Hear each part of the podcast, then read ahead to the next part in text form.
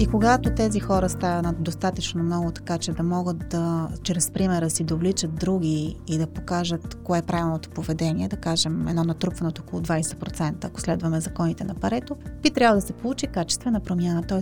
обществото да си каже, да, ние имаме нужда от тези промени и вече да почнат да се обсъждат на едно по-широко равнище и да не се допуска компромис.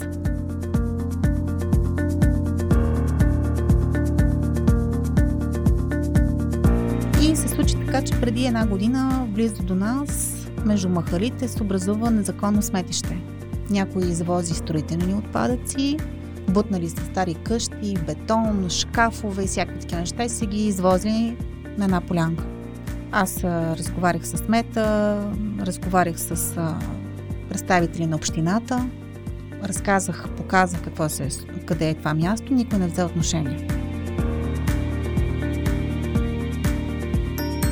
Учи децата си, ги учи по един страхотен начин с личния си пример. Това е начин да ги научиш, с личния пример.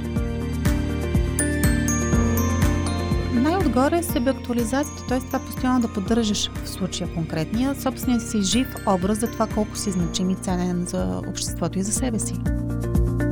Здравейте, вие сте с практическа екология, предаване, което води Даниел Костов в студиото на ProCasters. Аз се казвам Миляна Ружин. Здравей, Даниеле. Здравей. Тук отново на гости ни е Виолета Манолова, която е организационен психолог. Психолог в предаване за екология. Не е ли странно? Интересно. Здравейте! Здравейте! Здравей, Вили!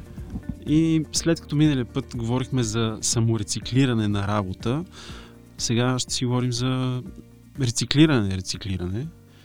Темата днес е как да направим рециклирането по-интересно. То скучно ли е всъщност? Скучно си е май. Отговорите, които чувам на призивите ми за рециклиране, са неинтересно, нямам стимул, не знам как става, много объркано и аз виждам един дефицит в началото на всеки един от нас. Мисля, че проблемът е зароден още в нашето детство. Тоест нещо е липсвало там. И понеже това е извън моята територия на познание, за това с радост поканих Вили, за да поговорим и да разкажа малко повече тя. Да кажем, че нямаме навик да рециклираме или да събираме отпадъка, така че да е подходящ за рециклиране, защото не сме учени на това нещо в детството, но пък имаме шанс да научим сега децата си, за да могат те един ден по-лесно да боравят с тази материя, да не живеят в такава мръсна среда, както в момента създаваме ние. Колко рано? Колкото по-рано, толкова по-добре.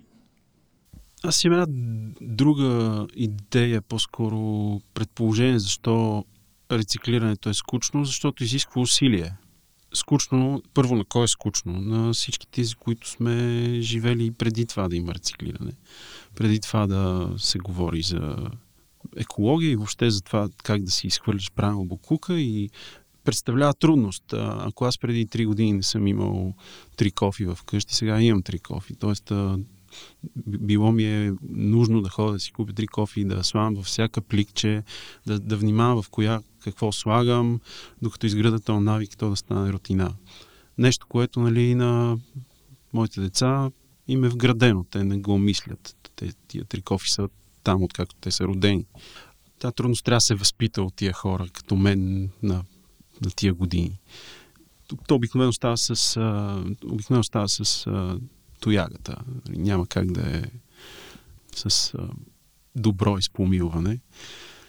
Оттам предполагам, че рециклирането е едно доста скучно нещо и хората предпочитат да за най-дребни неща, нали, за простата хартийка да изхвърлят в най-близката кофа и да не се замислят да продължават през ежедневието си.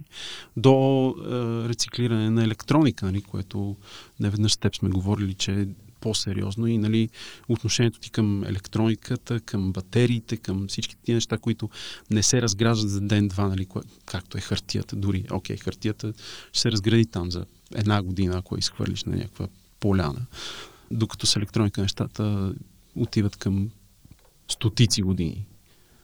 Само преди да дам щафетата на Вили и ние с теб да се отпуснем доволно и да слушаме с удоволствие, ще кажа, че частта с отговорността на потребителите има два компонента. Едното е ние като потребители, които ползваме всички тези продукти на цивилизацията, хартия, техника, коли, обувки, дрехи, електроника, мебели, какво ли не. Другата част е отговорността на производителите. Тоест, ние ползваме, получаваме, ползваме и от това не изхвърляме. Производителите са онези, които добиват суровини, произвеждат уредите, пускат ги на пазара, ние ги поемаме и какво се случва, и ги изхвърляме. Тоест, тази линейност трябва да бъде променена. Това е това, за което говорихме в минали епизоди, наречено кръгова икономика, т.е. как така онези неща, които стандартно до сега са изхвърляли, вече трябва да се вкарат обратно в употреба и то тази обратна връзка да отиде към самия производител, да отиде към потребителя, за да може производителя да произвежда продукти, които са с по-дълъг живот и които могат да бъдат много лесно и по-дълго използвани отново. А отделно вече тук спирам частта с това как да се грижим за своите продукти, как да се, знаейки, че те трябва да се върнат отново в производствения цикъл. Това вероятно е, невероятно със сигурност е дълга и напоителна тема, за която аз ще помоля Вили да поговори навиците, колко рано трябва да бъдат изградени. Благодаря ти. Само нещо ще вметна отново за отговорността на бизнеса, защото всъщност бизнеса формира потребителското поведение. Бизнесът казва кое е модерно, кое е готино и кое как ще се случва. И бизнесът е този, който може да направи по-интелигентна и по-щадяща средата опаковка. Да. Освен по-продължително работещия продукт и да направи производството по начин, по който да е екологично съобразен. Разбира се, това трябва да има воля и там, където няма воля, трябва да има регулация. Защото потребителя следва това, което е модерно и това, което пазара му предлага като продукт. Тоест, тази манипулация, това е манипулация. Абсолютно. Ние можем ли да се справим с нея? Потребителите да се справим. Като общество би трябвало да можем да се справим. Общество май нямаме.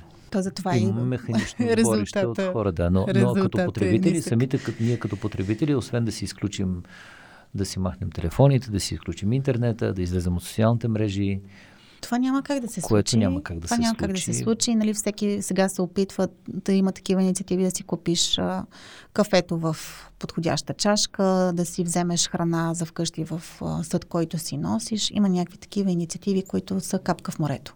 Реално. Но говорят за едно реално самосъзнание на хора, които са се активизирали и искат да образоват децата си и хората около себе си в тази посока. Тоест, тук вероятно трябва да сложим един чек за насищане на... Да. И когато тези хора станат достатъчно много така, че да могат да, чрез примера си, да вличат други и да покажат кое е правилното поведение, да кажем едно натрупване от около 20%, ако следваме законите на Парето, които познаваме като разглеждаме социалните феномени, би трябвало да се получи качествена промяна, т.е. обществото да си каже, да, ние имаме нужда от тези промени и вече да почнат да се обсъждат на едно по-широко равнище и да не се допуска компромис, което вече може да окаже въздействие и над регулациите над бизнеса. Тоест, както Илиан каза, ако той има дома си 3 кофи, не е важно, не е нужно всички в квартала или в блока да имаме по 3 кофи, важното е 20%. Вероятно е важно 20% да имаме такива, за да може да се получи критична маса и да... И да сложат пред всеки блок по 3 кофи. И оттам насетне ще се активизират и другите 80. По-бавно.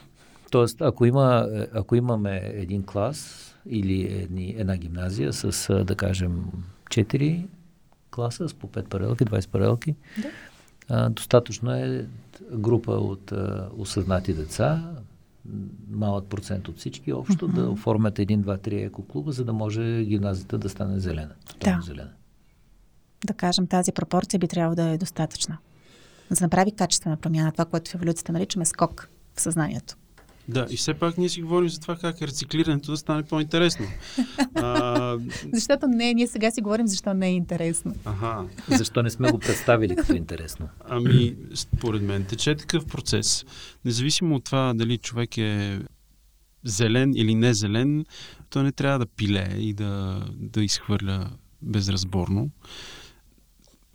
Факт е, че всички потребяваме и трябва да се държим отговорно спрямо боклуците. Никой не иска да има боклуци по улицата. Независимо от какъв характер. Дали са хартия, дали са общи боклуци или са електроника. И тук идва по-сериозното, как продължаваме живота на тия боклуци, имат ли те живот. И това трябва да бъде добре обяснено на хората. Има ли бизнес в това? Ама това трябва да дойде от бизнеса. Да. Аз ще кажа няколко мои лични сблъсъка с проблема.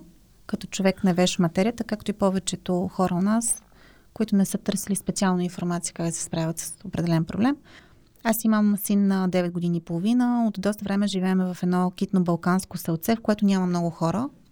И не само, че сме в селце, с което няма много хора, ми живеем зад един хълм, където сме буквално 5 къщи. И се случи така, че преди една година, близо до нас, между махалите, се образува незаконно сметище.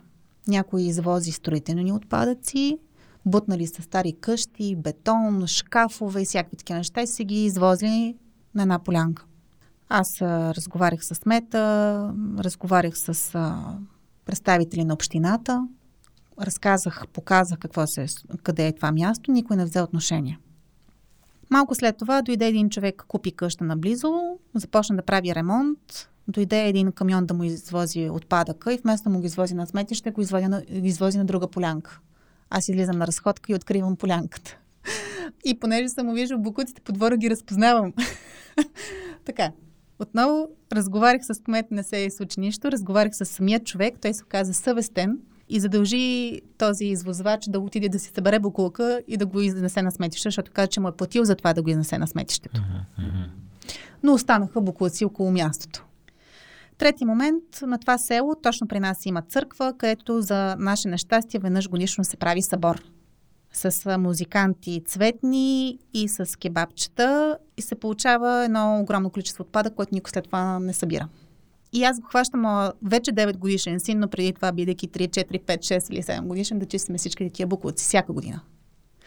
Всяка година след събора. На това незаконно сметище първото, което стана, някой продължи да изхвърля буклуци. Тоест първоначално бяха строителни, в последствие започнаха бутилки, домакински отпадъци.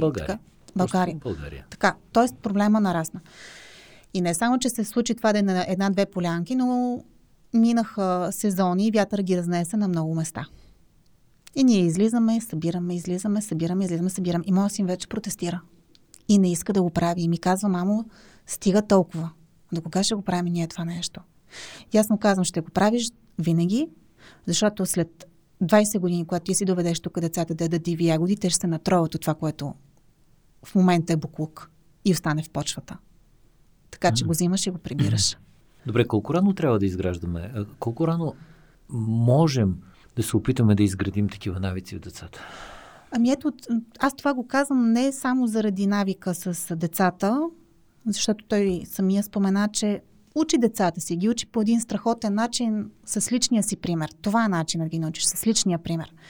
Имаме обаче конфликта на обществено ниво, защото ти вкъщи изграждаш един навик, но детето излиза и вижда, че то е само с този проблем. Другите не полагат тия усилия, дори правят наобратно, както в моя случай ние чистим, те цапат и ние чистим и те цапат. И то губи мотивация по този начин.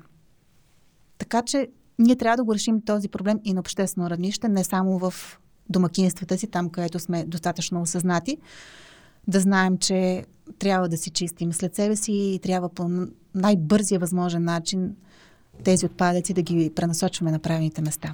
Тоест, вече нямаме само двуполен модел потребители-бизнес, трябва да сложим общество и регулации. Задължително. И стават 4. Там, където нямаш самосъзнание, трябва да имаш регулации. Тоест, затова е закона. Ако всички хора са почтени и добронамерени, няма да има крадци, хора, които се употребяват и няма да го има наказателния кодекс. Но ние не можем да разчитаме на това. По същия начин е самосъзнанието по отношение на замърсяването на околната среда, което според мен също е престъпление. И то е огромно престъпление. Да, аз писах преди няколко години, че проблема с екологията ще стане драстичен, че скандалите ще почнат да избухват всеки ден. Те наистина избухват всеки ден. Преди няколко дни хванаха заровени отпадъци. България е пълна с огромни ями с заровени отпадъци. Дошли от Гърция, дошли от Италия. Има огромни количества заровени отпадъци в България. Просто е, не знам, толкова много хора си траят и мълчат, че няма накъде повече. Нали има някакъв много сериозен икономически интерес за това мълчание. Само, че нашия интерес е да запазим себе си и децата си здрави, което не може да се случи в мръсна среда. Да, всичко това отива под почвените години и пият вода. Пак да се върнем на темата за рециклирането и за това да е интересно. Защо някои хора искат да го правят, а други не? От гледна точка на твоята експертност. Ами да кажем, че има екологично съзнание. Което е изградено от детството. Което е изградено, но то не е, да кажем, чисто самата дума екология, екологично съзнание, тя не е включена само с опазването на околната среда, а с хващането на човека сам за себе си, като част и фактор на екосистема. И това, че неговия живот, добруване, бъдеще и живот на децата му, зависи от това тази екосистема да бъде здрава и да бъде чиста. Екологичното съзнание включва самосъзнанието на обществено равнище, което ти си отговоря не само към себе си, и към другите. И на нас това, в голяма степен на българите, това съзнание липсва. Тоест това усещане за съпричастност към обществото някакси при нас е празно. Имаме го малко този синдром на отчуждение и на грижа за себе си до мястото на собствената ти оградка. И извън оградата не полагаш усилия. Това е унаследено, разбира се, ние знаем от 5 века времена, в които държавата и обществото се е смятало за нещо външно и чуждо, на което трябва да се съпротивляваш. Но е време да надраснем този момент. Онази социално споделяне и социални инициативи съвместни между по съседска линия, по корпоративна линия, по градска линия, това дали е нещо, което може да помогне? Евенти, игри, събития, които да правим заедно, спортни, екологични. Да. Всяко нещо по отношение на изграждане на социалното съзнание е работа в тази посока. И всяка инициатива по вличане на младите, все по-младите и децата в тази посока ще даде много по-голям резултат, колкото ако работиш с хора над 50 години, които така ленче не искат и се хвърлят бутилката през прозореца на колата, както и фаса. И при тях усилията да промениш поведението и мисленето ще са многократно по-високи с по-нисък резултат. Добре, един конкретен пример.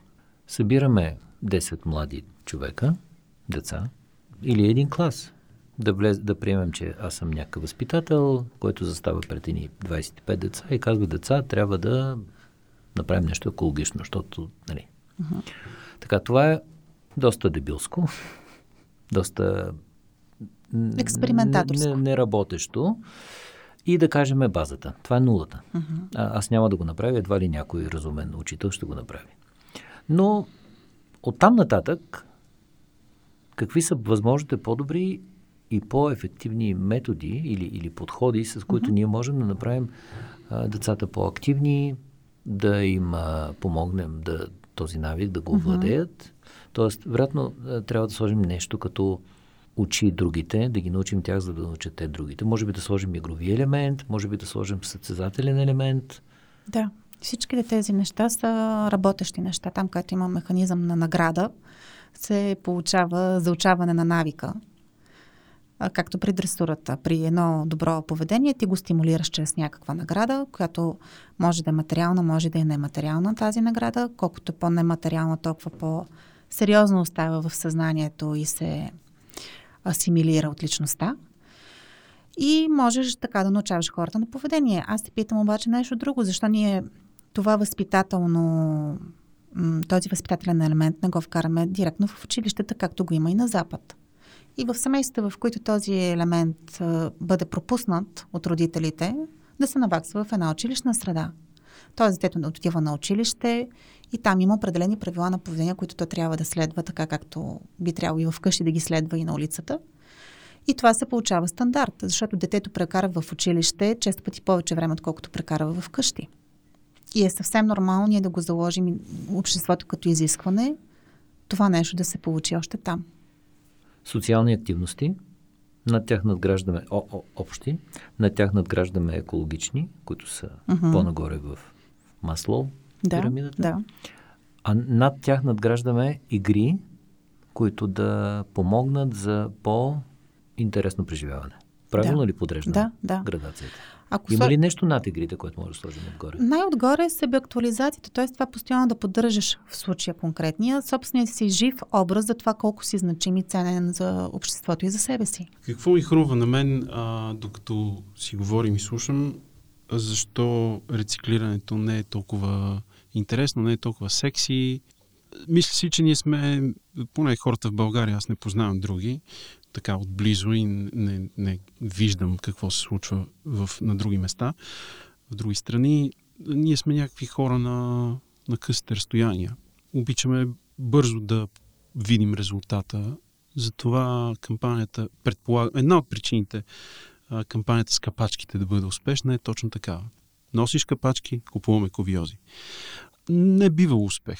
Просто не човешки успех има това. Просто защото е нещо, което хората веднага виждат. Резултата. Докато нали, изграждането на навици, умалките, ама това ще отрови водата. Абе, как ще отрови водата? Та ще стане след колко си години. Дреми. И нали, малко става такова едно в мъгла. Защото е нещо, което в съзнанието на повечето хора и в моето, и аз се случи, я не се. Докато ковиоза, връщаме капачките, купуваме веднага нещото.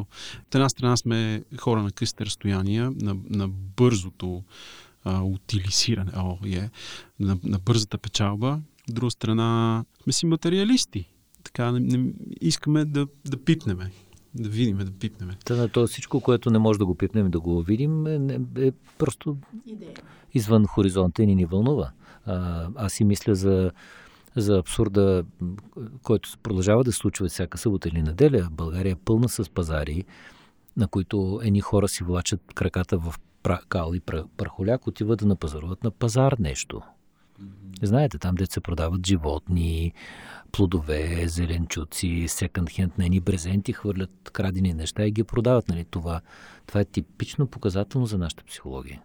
Ние не мислим повече от това. Нас не стига да отидем в събота сутринта или там на обяд на пазара и всичко останало е извън нашия обзор. Много пластов в обществото, много профили има, не е като при немците. То си интересно е. Да, това е интересно е също. Да. Със сигурност не е като при немците. Не е като при немците, като кажеш немец, вече можеш да го нарисуваш от до.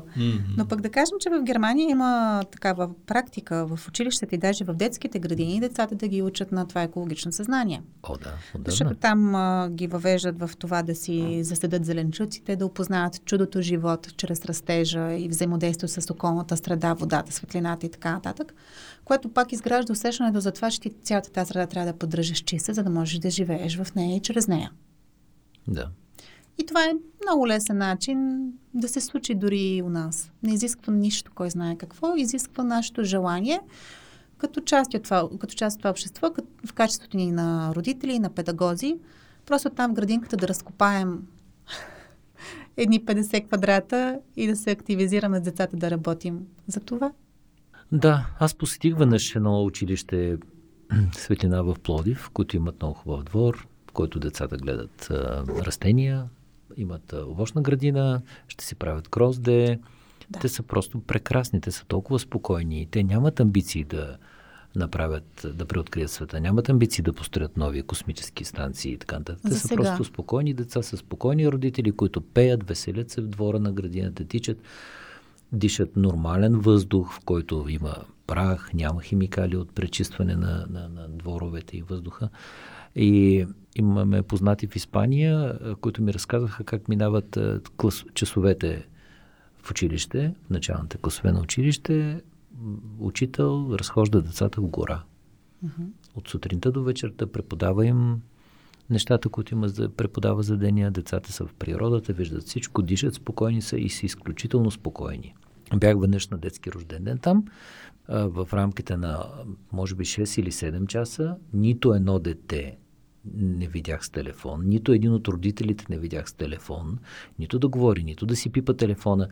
Децата играеха през цялото време, играеха игри с топка, играеха гоненица, тичаха по дървета и по камъни. Това беше най-спокойният ден, вероятно, от моето детство. Нито един от нас, имаше поне 30 деца и още родителите на 30 деца. Нито един електронен уред, нито една секунда нерви и стрес. Всички бяха здрави, беше хладно, духаше вятър, децата бяха здрави и беше неописуемо различно.